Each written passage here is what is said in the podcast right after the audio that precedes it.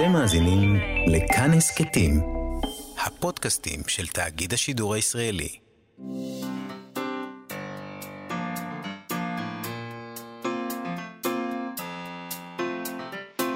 מה שכרוך עם יובל אביבי ומה יעשה לה.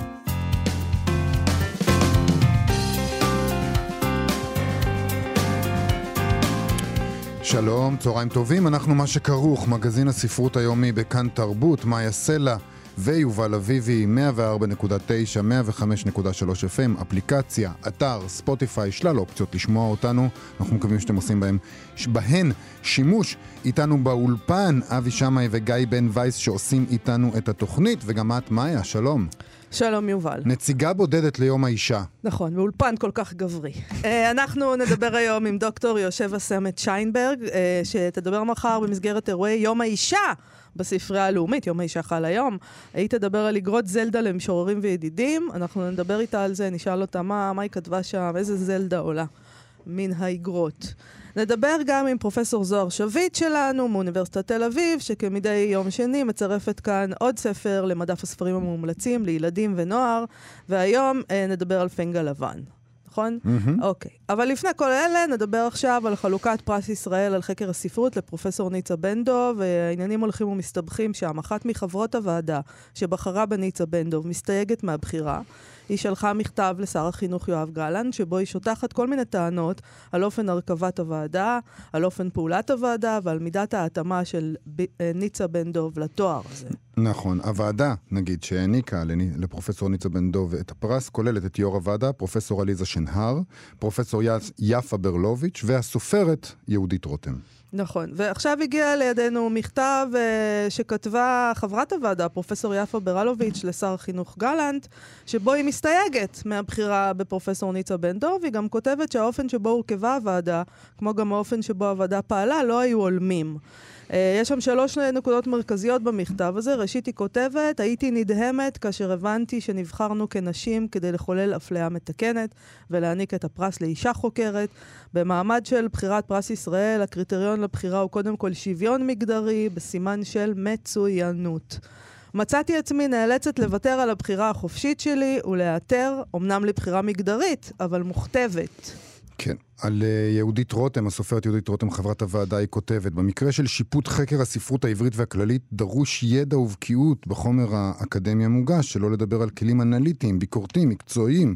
לצערי, היא כותבת הגברת רותם, לא רק שלא הייתה פגיעה בחומר המוגש, אלא השתמשה בכלים ביקורתיים אמוציונליים, אה, ביקורתיים במרכאות, היא כותבת, בכובעה לגבי חוקר זה או אחר, שהוא משעמם או קשה להבינו, ומכאן העדפתה לחוקר נגיש לקריאה. דבר שלישי, היא כותבת, פרופסור ניצה בן דב, היא חוקרת חרוצה ומגוונת, אבל היא לא עומדת בסימן המצוינות של משכמה ומעלה, כפי שדורש הפרס, כך שאם בנשים חוקרות עסקינן, אה, היא כותבת, הצעתי את פרופסור שלומית רמון, רימון קינן, שהיא חוקרת בינלאומית, ידנית גדולה ותיאורטיקנית חדשנית בחקר הנרטולוגיה, שלא לדבר על תחומי מחקר נוספים, בהם פרצה דרך ראשונית ומפתיעה משלה. אין ספק שכל העולם הספרותי היה מברך וגאה, לא ניתן היה לפרס ישראל. מצאתי את עצמי במיעוט, וכל ניסיון מראש לשכנע ולנמק לגבי הבחירות שלי עלו בתוהו. היא מציעה שם לשר לזמן להבא ועדות בנות חמישה שופטים, ולא שלושה, שלדבריה לא הותירו לה סיכוי בעצם. נכון, אז זה לא הדברים של השופטת יפה ברלוביץ'. אה, פנינו לתגובות של אה, הנוגעים בדבר, הנוגעות בדבר. אה, פרופסור עליזה שנהר ופרופסור יפה ברלוביץ' סירבו להגיב. הסופרת יהודית רותם ענתה כי נבחרתי על ידי משרד החינוך, משרד החינוך יגיב. אחרי הכל, היא חתמה מרצונה והשתתפה בניסוח נימוקי הבחירה באישה הראויה ביותר לפרס. פרופסור ניצה בן טוב ענתה לנו כי אני לא בחרתי בעצמי, אני לא ידעתי שאלו רק שופטות, לא ידעתי מי הן. רק ידעתי שהגישו אותי למועמדות וזהו. מה יש לומר שמי שמסתייגת? למה היא לא הסתייגה כבר אז? אני לא יודעת, אני מופתעת ועצובה על זה. אמר לי שר החינוך שנבחרתי פה אחד, שמחתי שנבחרתי, וזהו זה. אנחנו פנינו גם למשרד החינוך, אבל הם לא הגיבו עדיין. עדיין, אנחנו, נחכה עדיין, לתגובתם. אנחנו נחכה לתגובתם. נכון. אה, אנחנו נזכיר שזה לא אקורד ראשון בסאגת אה, פרס ישראל שניתן לפרופסור ניצה בן דב, עוד לפני זה המכתב אה, של דוקטור גלעד פדווה, שלימד באוניברסיטת חיפה תחת פרופסור ניצה בן דב. נכון, הוא איים להגיש בג"ץ אם לא יישלל ממנה פרס ישראל לספרות עברית וכללית. לדבריו, כפי שפורסמו אצל עמיתנו גואל פינטו, הוא תובע את אוניברסיטת חיפה ואת בן דב בבית הדין האזורי לעבודה בחיפה בגין מה שהוא מכנה התעמרות, הוצאת לשון הרע. הדרה ופיטורין לא חוקיים. הוא שלח לשר החינוך יואב גלנט מכתב שבו הוא מבקש לבטל את הענקת הפרס לאור כתב התביעה. על הטענות האלה הגיבה פרופסור בן דב בריאיון לתוכנית גם כן תרבות עם גואל פינטו כאמור, ואמרה, אני שומעת על זה פעם ראשונה. פנדווה פוטר מהאוניברסיטה, לא על ידי, אלא על ידי האוניברסיטה. הוא אדם מאוד בעייתי עם המון ידע שפוטר מהרבה מוסדות. הייתה לי הערכה מאוד עמוקה אליו ותמכתי בו כשכולם היו נגדו. אבל אי אפשר היה להחזיק אותו, והאוניברסיטה החליטה לעשות לו שימוע ולפטר אותו. הטענות שלו הן קשקוש, זו הוצאת דיבה. אין שחר בדברים האלה, מעולם לא ביקשתי ממנו לתת ציונים יותר טובים למורים שלמדו בתוכנית התרבות, זה לא יעלה על הדעת, זה הזוי, מעולם לא עשיתי את זה, צר לי עליו, הוא יקבל מלחמה. זה מה שהיא ענתה בקשר לטענות שלו. אה, גואל פינטו גם שאל את פרופסור ניצה בן דוב על כך שאחת משופטות הוועדה, יהודית רותם, היא סופרת שאת יצירתה ניצה בן דוב חקרה וכתבה עליה בעבר, ככה היא הגיבה אצל גואל פינטו בגם כן תרבות על הטענה הזאת. בין הסופרים הרבים שחקרת ולמדת וכתבת, היא גם הסופרת יהודית רותם. ואני תוהה, אני רואה שברשימת אה, חברי הוועדה שהעניקו לך את הפרס נמצאת יהודית רותם. זה נראה לך אה, ראוי? תראה, אני כתבתי גם על חיים באר. ואני כתבתי, אני לא, אני, לא אני, לא אני שמתי אותה, לא אני הצבתי אותה בין, ה, בין השופטים. אני, אני, לא, אני כתבתי עליה מעט מאוד. אני כתבתי על חיים באר, אני כתבתי על אלי אמיר, אני כתבתי על, על, על א' בית יהושע, אני כתבתי על... אה, הגנתי וכתבתי על אה, מי שכתבה, נו, אה, מי שכתבה את, אה, את הספר על הניס... ש... שזכה לפולמוס. אה, לא, אבל, אבל בעניין עצמו לגבי יהודית רותם, האם אנחנו כאן לא, ככה משתקפת לנו המציאות שעליה אנחנו מדברים לאורך שנים, תראה, אנחנו, שחברות אנחנו מגישות בכי... לחברות מתנות? אני לא חושבת, אני לא חושבת. אני, אני, תראה, אני, אני לא חושבת שיש איזושהי... תראה, יהודית רותם אמרה לי פעם, פעם, שהיא לא מצליחה לקרוא אה, אה, כל מיני מחקרים בספרות של אה, חוקרי ספרות שנותנים לה את הספרים שלהם. היא לא... לעומת זאת, היא מבינה, מתעמקת, נהנית, ואפילו חושבת שה... שהניתוחים שלי הם יצירות ספרות יפה על ספרות יפה. אולי זה מה שהכריע את הכף. Mm-hmm. אני לא יודעת. אני לא חושבת שיש, שהיא נתנה לי מתנה, ממש לא. Mm-hmm. אני לא הייתי מפקפקת. טוב, יובל, אה, אנחנו נמתין לתגובת משרד החינוך על כל הדברים האלה, אה, וכמובן נביא אותה פה אצלנו.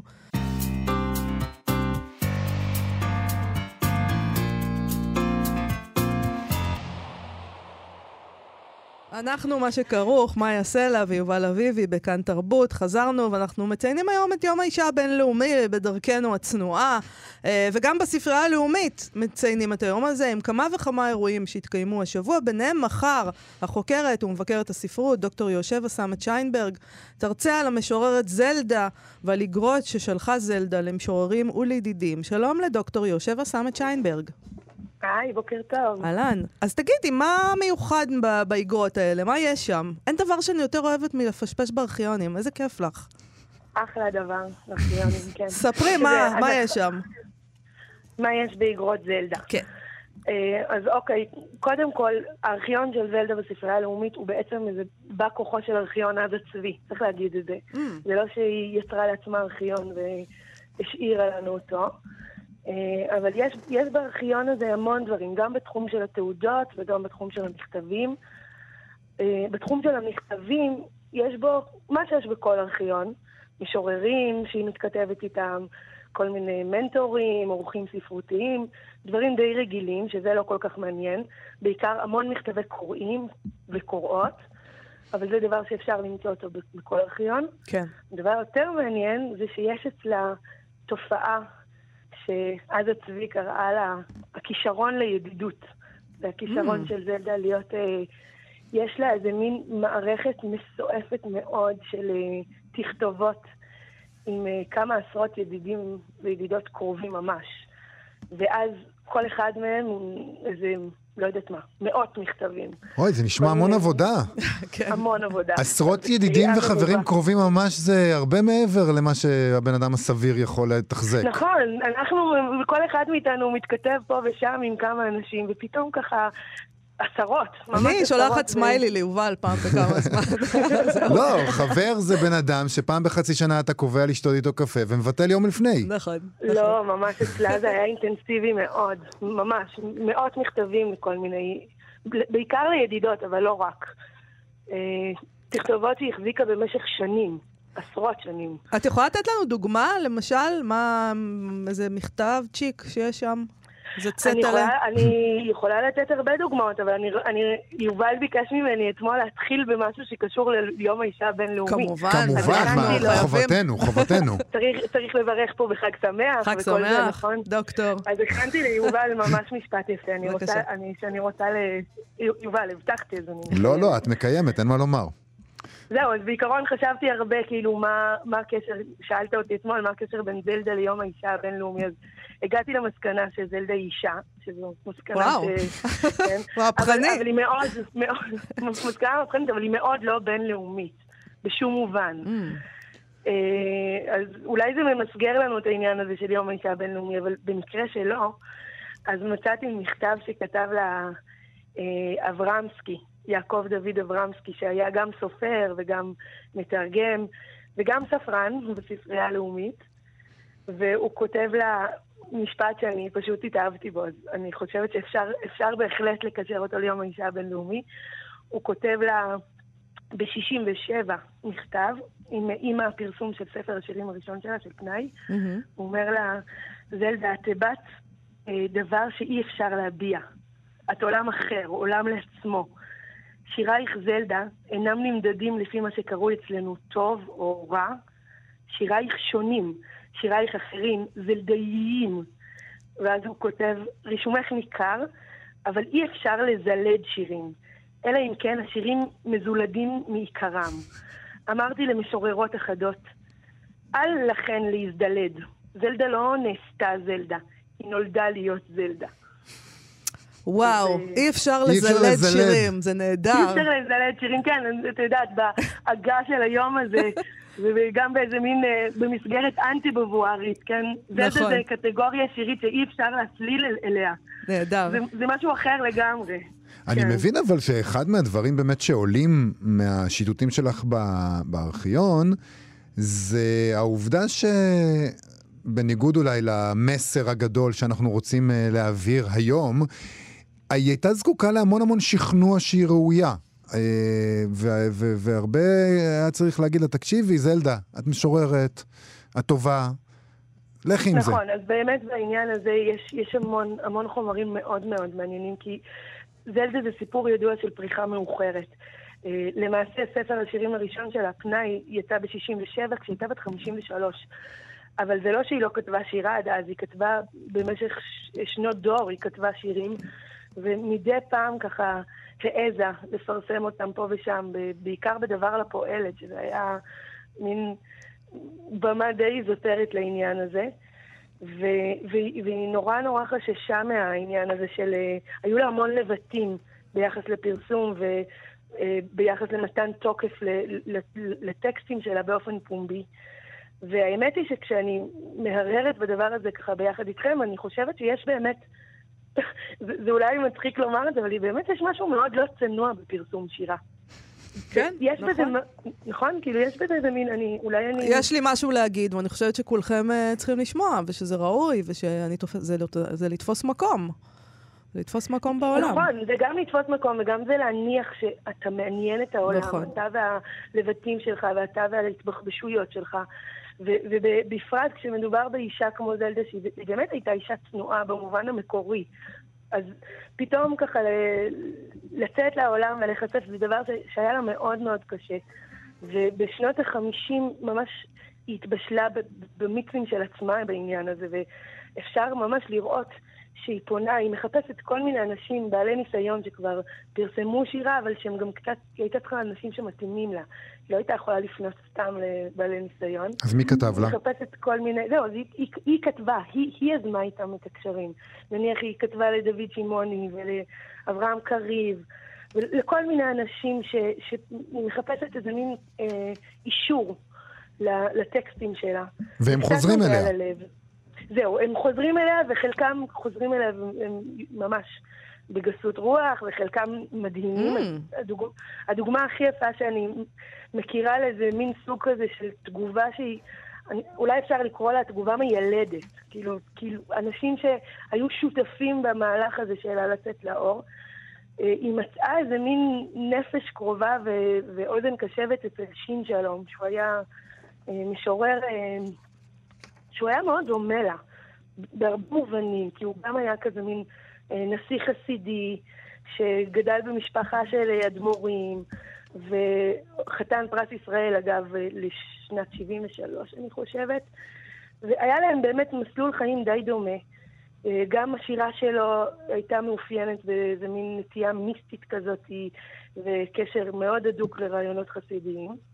אז כן, מה הוא... כן, קצת כמו איזה מין תאומים שהופרדו בלידתם. מה? ומה הוא כתב לה? את יכולה אולי אה, לכתוב, כן, לקרוא לנו? אני אקריא, אני אקריא לכם איזה מכת, מכתב החצי ממנו. הוא כותב לה בשנות החמישים מכתב, ומתוך המכתב הזה באמת אפשר ממש לה, להבין את הקונפליקט שהיא נמצאת בו. הוא כותב לה, זלדה אחותי, אכן באפלה את שרויה. משירייך אני קורא זאת שנפש כה גדולה וכה עשירה מאחוריהם, והמה אומרים כה מעט. הרי זה משום שאת מוסרת נפשך לצלילה בתהומותייך מתוך שיכרון, ושאין את נאבקת עם המלאך, שאין את מצילה את נפשך ביצירה למען הזולת. צדקת בהשערתך. לא אחת עברתי בחיי משברי אופל כאלה, כמוך, אבל שוגעת עם הצבורה שאפשר להינצל מתוך התעצמות והתאכזרות לזולת. את הגוף אולי מצילים כך, את הנפש אין מצילים. ההצלה האמיתית, הצלת הנפש, באה רק מתוך התאכזרות לעצמנו, מתוך התנערות מן השיכרון שבאובדן, מתוך גליית פניני אורה לאחרים, מן הנבחים בהם נאבד אנחנו. נאבד ולא נאבד, כי כל עוד אנו בשירות פעיל של צו מתן אור שבנפשנו, לא ניתנה רשות לאופל שבנו לבולענו כליל. ויהי המאבק ליצירה, פדות לך משכרון תהומייך, ויהי אור זרוע על כתיבתך. ככה הוא כותב לה. טוב, זה משכנע. זה משכנע מדהים. לכתוב. מדהים. אנחנו זה עוד, ממש משכנע לכתוב, ממש. אנחנו עוד מעט נצטרך לסיים את השיחה, אבל אני רוצה בכל זאת לתת למאזינים גם דוגמה אחת לדרך שבה ההצצה לארכיון גם מפענחת את השירה אה, של זלדה.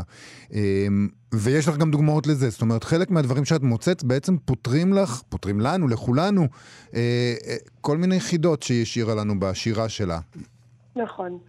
אז באמת, הדוגמה הכי טובה שאני מצאתי לזה זה, זה שיר שהתפרסם בספר האחרון שלה, שנבדלו מכל מרחק, ב-84, כבר אה, ממש שנים אחרונות, השנה האחרונה לחייה. וזה שיר שאני תמיד קראתי אותו, והוא היה לי ממש חידתי.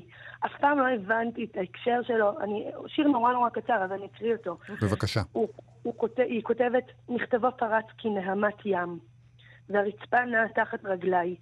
לו נותר בי שמץ מחירות החלום, שמץ של קיץ, לא הייתי שמה תחת אבן כבדה, בקשה פתאומית וזרק כמוות. נדכאתי, קשי לבבי מטיל בי אימה. כאילו מתארת פה איזה סיפור על מכתב של מישהו, שלא ברור מי הוא, ולא ברור מה המכתב הזה עשה בחיים שלה. והיא מתארת רעידת אדמה, כן, הרצפה נעה תחת רגליי, ו... ולא עניתי למכתב, ככה בעצם אני מבינה מתוך השיר, אבל אני מניחה שכל קורא רגיל שמגיע לשיר הזה, קורא אותו והשיר סתום בעיניו. כן. גם ההקשר שלו וגם ההלך רוח שלו קצת אוורירי, כי לא ממש... אז בקצרה אני רק אפתור לכם את החידה של המכתב הזה. לפני שזלדה נישאה למישקובסקי, לחיים מישקובסקי, ב-49, היה לה איזה מין אה, קשר סבוך מאוד ו- ולא מתגמל בכלל, ומלא מלא כאבי לב ושברונות לב, עם משורר אה, יהודי יליד פולין בשם שלמה שטיין, והיא היא, היא הייתה בקשר איתו עד כדי להיעתר להצעת הנישואים שלו. בסוף היא mm. ברחה, בסוף היא ברחה מזה, אבל ומרגע שהיא נישאת למישקובסקי, אז אה, באמת הוא יורד מהפרק כמובן, ושנים על גבי שנים אה, אין, אין שום קשר ביניהם, לא קשר מכתבים, לא קשר אה, בחיים. ואז ב-81, כלומר הרבה שנים אחרי שהיא כבר מתאלמנת, היא כבר אולי 11 שנים אלמנה, או 10 שנים אלמנה, פתאום הוא שולח לה מכתב. ובמכתב הזה, אה, אני אקריא לכם משפט או שניים ממנו, הוא כותב לה, אינני יודע אם, קודם כל הוא פותח את המכתב בזלדתי, שזה, שזה מאוד אה, אינטימי, נכון? נכון? אז הוא כותב לה, אינני יודע אם מותר לי אפילו לחשוב ולכתוב, ואם היה מותר לי להשאיר את הספרים על הסף, כנראה שהוא השאיר לספרים שלו, הוא גם היה משורר. והוא אומר לה כך, היה טוב אילו יכולתי בכל זאת להשלים את חוק ימיי על ידך, בקרבתך, או בקרבת מקום אלייך, בלא דברים ובלא מגעים, אם כך רצונך. רק לחוש שבניכר החיים הזה שוכנת נשמה קרובה לנשמתך. קרובה לרחש הדמום וקרובה בערגה לטוב ולחסד ולנועם שבעדה יוצאת חמה וחוזרת מוארת. לפחות זה צריך להיות מותר לי, ואסתפק בכך אם זה מה שמונה לי, ואודה לאל על החסד הזה. כן, הוא כאילו בעצם מבקש ממנה פרק ב'. והיא לא, לא עונה לו, אני מבינה, עכשיו. היא לא ענתה לו. אני, אני, אני מבינה מהשיר, כן. זה גם יפה, השיר כן. מפרט את סצנה. אני קוראת את השיר מחדש אחר כך, ואני מבינה שהוא מדבר על איזה, היא כותבת על מכתב שפרץ כנעמת ים, מכתבו, כן? ואני, ו, והיא מתארת את עצמה כמי שהניחה את המכתב תחת אבן כבדה, כי לא נותר לה שמץ מהחירות לחלום. היא כבר, היא כבר עומדת על סף המוות בשלב הזה. Mm, אה, וואו. קצת חולה. ממש בלשות, יושבה. אה, דוגמה ממש קלאסית לאיך שיר יכול אה, לצבוע ב... להפך, איך מכתב יכול לצבוע שיר בצבעים חדשים. יחסי גומלין בעצם, המכתב מפוענח מהשיר והשיר מפוענח מהמכתב. דוקטור יושבה סמט שיינברג, מחר אה, בזום של הספרייה הלאומית, אה, בטח אה, תדברו על עוד המון המון אה, קטעים כאלה. כל מיני אוצרות מהארכיון שמפרשים את הדברים האלה מחדש. תודה רבה לך על השיחה הזאת. חג שמח. להתראות. להתראות. להתראות.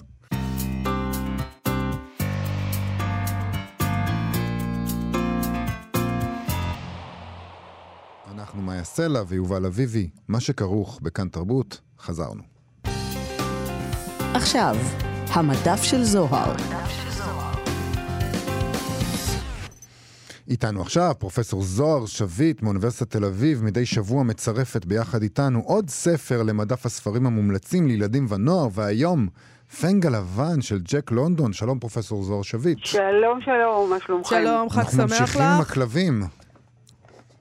כן, אנחנו ממשיכים עם uh, לכלב זאב כזה, כלב סלש uh, זאב, ותשמעו, אנחנו בתוכנית הזאת, בתוכנית הבאה, נעסוק בשני ספרים על... בעלי חיים, בתוכנית הבאה זה יהיה על שיחה פראית, והספרים האלה הם פשוט משאירים. זאת אומרת, אני תמיד אומרת, לזה צריך לתת אזהרה. שאם מתחילים לקרוא את הספר, אי אפשר לחדול מהקריאה. זאת אומרת, אל תתחילו לקרוא אותו אם אתם צריכים עוד חצי שעה לעשות משהו אחר. למשל, להגיש את התוכנית.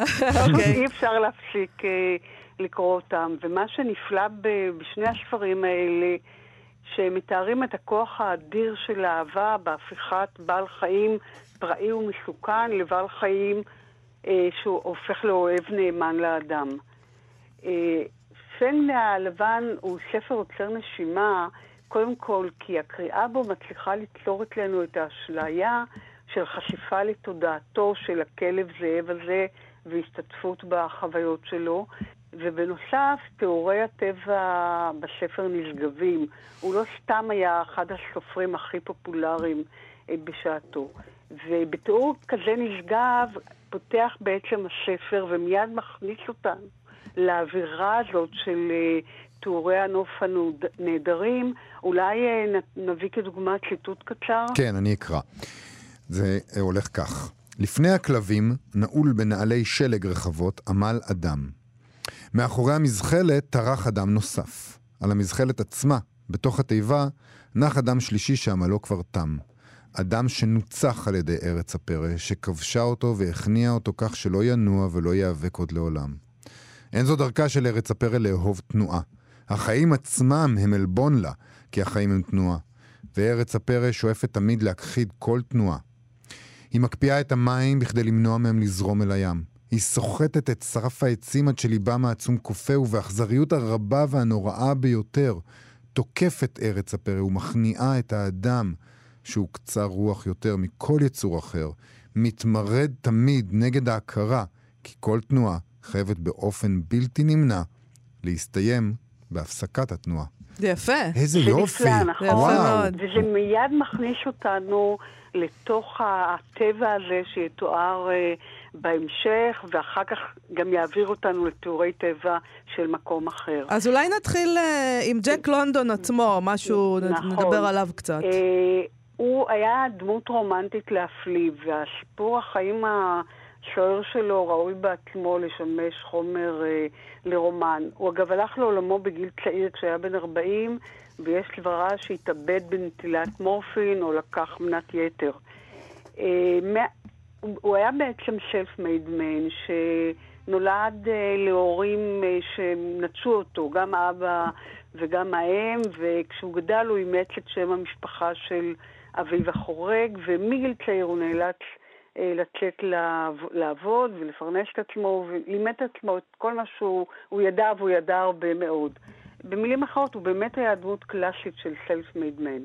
שעלה מהשפתות, ואפשר לראות את פנגה לבן במידה רבה מטאפורה לחייו של אה, ג'ק לונדול, כי כמו פנגה לבן, גם לונדון היה זאב בודד, וגם הוא נלחם כל חייו עד שחווה בעצמו את המהפך משנאה לאהבה. Uh, הקריירה שלו הייתה מאוד מהירה, ובגיל צעיר יחסית הוא כבר זכה לתהילת עולם והצליח להתפרנס מהכתיבה ולהתפרנס בכבוד רב. הטבע חנן אותו בהרבה מעלות, mm-hmm. היה לו כישרון כתיבה יוצא מן הכלל, הוא היה גבר יפה דו, תואר, שאפתן, הרפתקן בלתי רגיל ורומנטיקן אה, חסר תקנה, והוא היה מאוד היה גם מאוד הרפ- יצרן. יצא להרפתקאות בעצמו. כן, כן, וגם חלק ממה שמתואר ב, בספרים שלו זה מעין תיעוד אפילו כן. של החוויות ש, אה, אה, שהוא חווה בעצמו. הוא היה מאוד פורה, הוא כתב במהלך חייו הקצרים 50 ספרים, מאות סיפורים קצרים, כמעט כל חצי שנה הוא הוציא ספר נוסף, ומספרים עליו שבשנת 1906, כאשר הוא יצא באוניברסיטת יל, הוא היה סוציאליסט והוא נלחם הרבה, נלחם הרבה מלחמות חברתיות, ראיין אותו שינקלר לואיש, מי שלימים יזכה בפרס נובל לספרות, והשניים התיידדו. ואז אחרי כמה שנים שינקלר פנה אליו, הוא נזקק לכסף, והוא הציע למכור לו סיפורים, נושאים לסיפורים בעצם, במחיר של שבעה וחצי דולר לנושא. ומספרים על ג'ק לונדון שהוא אכן קנה מלואיס נושאים לכמה מן הסיפורים המוצלחים ביותר שלו, אני לא יודעת עד כמה זה מתועד. בכל מקרה, הספרים שלו זכו לפופולריות והכניסו לו שכר גבוה, וכמו שאת אמרת, מאיה, הוא עצמו יצא למסעות רבים אה, בטבע ובעולם. אה, לאחר שנת לימודים אחת בברקלי הוא יצא ליוקון כחלק מהגל הגדול של הבהלה לזהב בקלונדייק. כן. שתוארה אגב בסרטו של צ'רלי צ'פלין, הבהלה לזהב. ועל הרקע של החוויות שלו בצפון הקר, בעצם באלסקה, הוא כתב כמה מהספרים הכי פופולריים שלו, שחלקם תורגמו לעברית, כי בנוסף לפנג הלבן, אנחנו גם מכירים את כל קדומים ואודיסאה בצפון. אז אבל, בואי, בואי אבל נדבר על פנגה לבן הוא, כן. הוא הכי מפורסם בעצם. והמתורגם. הוא, הוא, הוא גם תורגם אה, ל- לעשרות שפות, כמעט למאה שפות, הוא בא לכמה סרטי קולנוע.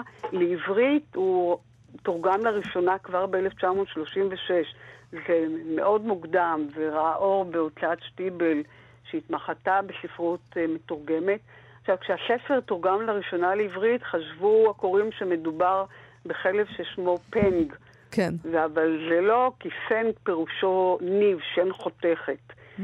ומאז התפרסמו המון תרגומים אה, חדשים. רק בשני העשורים האחרונים ראו אור לא פחות מחמישה תרגומים, וזה כמובן מעיד על החיוניות הרבה של הספר שראה אור לראשונה ב-1906. כלומר, הוא כבר מזמן חגג את יובל המאה שלו. עכשיו, מי הוא פנג הלבן? זה שמו של כלב סלף זאב, שנולד מזיווג בין זאב לזאבה, שיש לה אה, דם של כלב, והגנים הכלביים שלו מסבירים את הנאמנות שלו לבני אדם.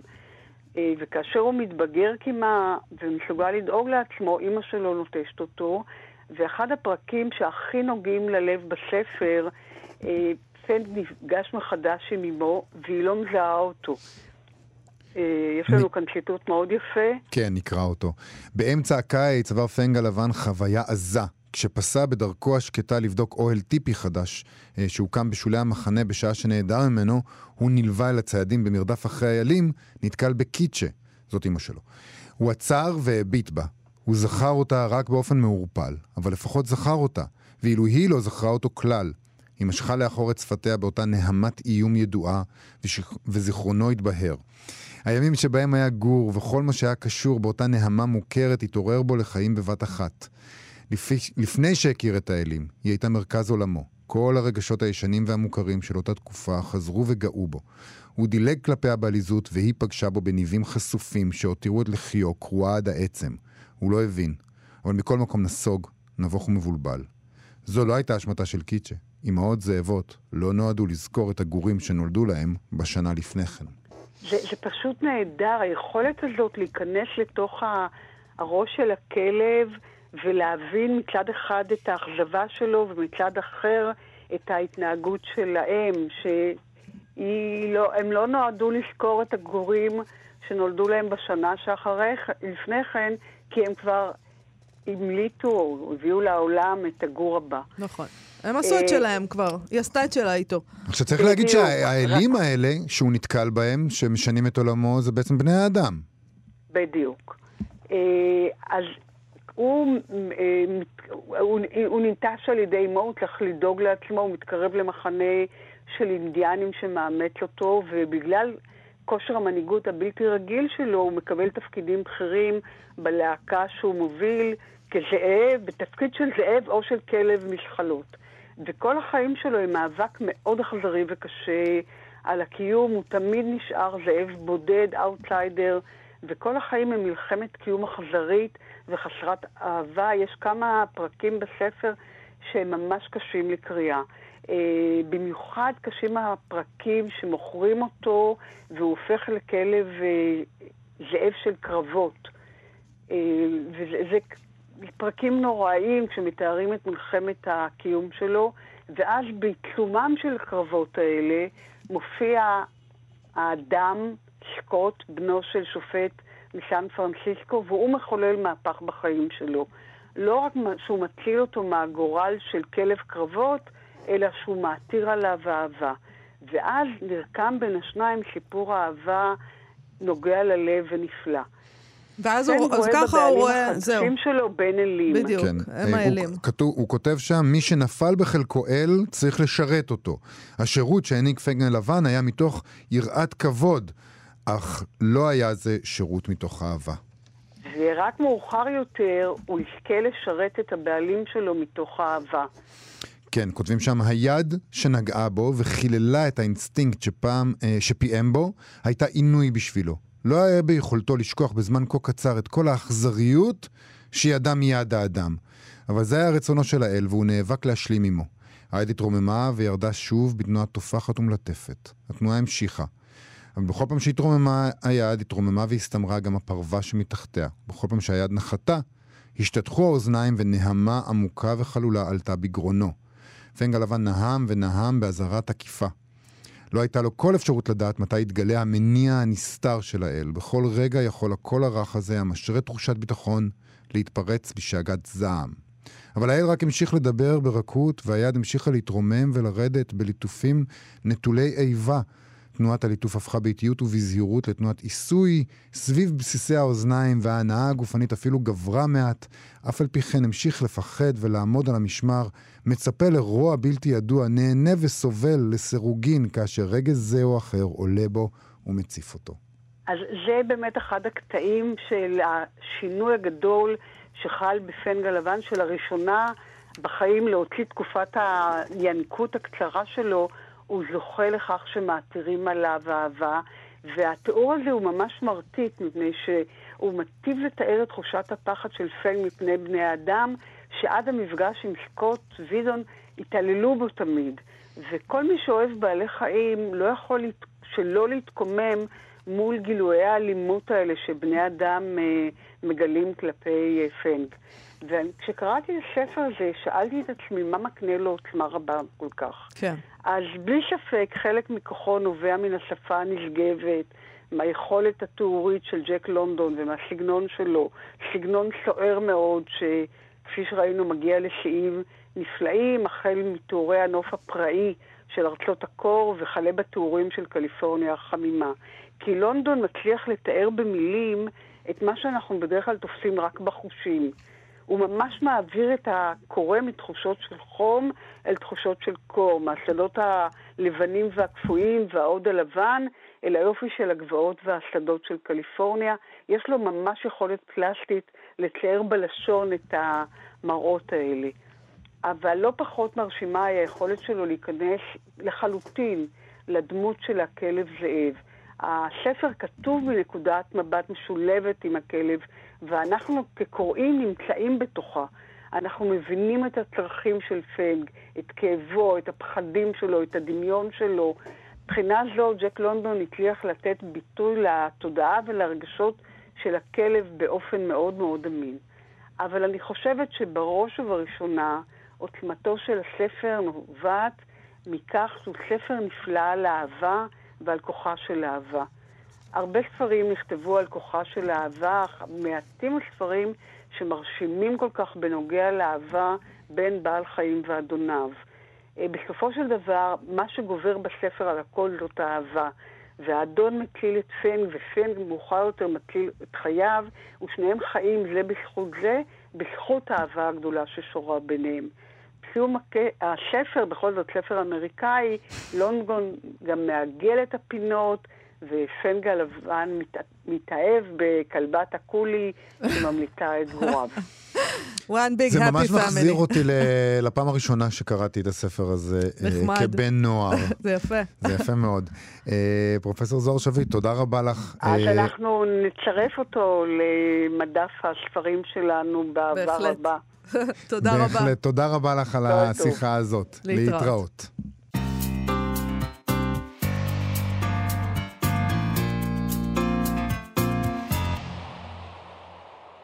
אנחנו, אה, מה שכרוך, בכאן תרבות, מאיה סלע ויובל אביבי, חזרנו אליכם. אה, אנחנו עוד מעט מסיימים, אבל אה, עדיין ביום האישה.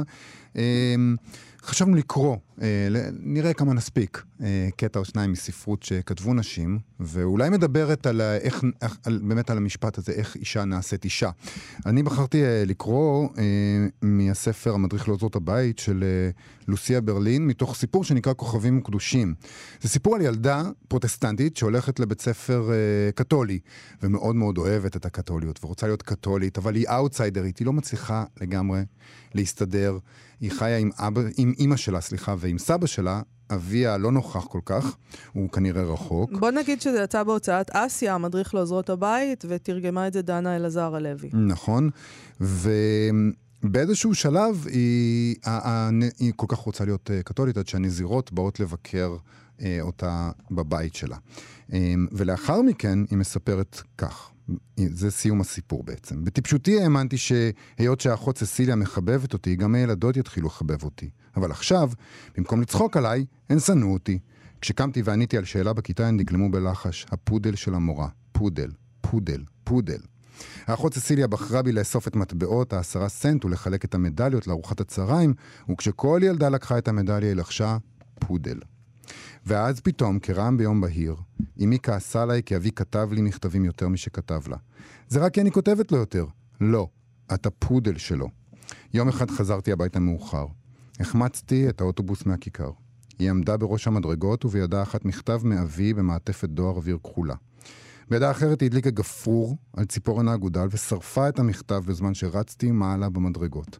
זה תמיד הפחיד אותי. כשהייתי קטנה לא ראיתי את הגפרור, חשבתי שהיא מדליקה את הסיגרות באגודל בוער. הפסקתי לדבר. לא אמרתי, אז טוב, מעכשיו אני מפסיקה לדבר. פשוט הפסקתי. כשאחות ססיליה קראה לי לענות, טלטלתי את ראשי וחזרתי להתיישב. הפסקתי לקבל קדושים וכוכבים. כבר היה מאוחר מדי. עכשיו, הם קראו לי המפגרת. היא נשארה בכיתה אחרי שהן יצאו לעולם מהותעמלות. יקירתי, מה קרה? אני יכולה לעזור לך במשהו? בבקשה, תדברי איתי. נעלתי את הלסתות וסירבתי להסתכל עליה. היא יצאה והמשכתי לשבת שם באפלולית החמה שבכיתה. היא חזרה מאוחר יותר וידעה עותק של השיח השחור והניחה אותו לפניי. זה ספר נפלא, רק שהוא מאוד עצוב. ספרי לי, את עצובה בגלל משהו? ברחתי ממנה ומהספר לתוך חדר המלתחה. כמובן, לא היו במלתחה שום מעילים, כי בטקסס כל כך חם, אבל היו שם ארגזים של ספרי לימוד מאובקים, קישוטים לחג הפסחא, קישוטים לחג המולד. האחות צסיליה נכנסה אחריי לחדר הקטנטן. היא סובבה אותי והכריחה אותי לכרוע ברך. בואי נתפלל, היא אמרה.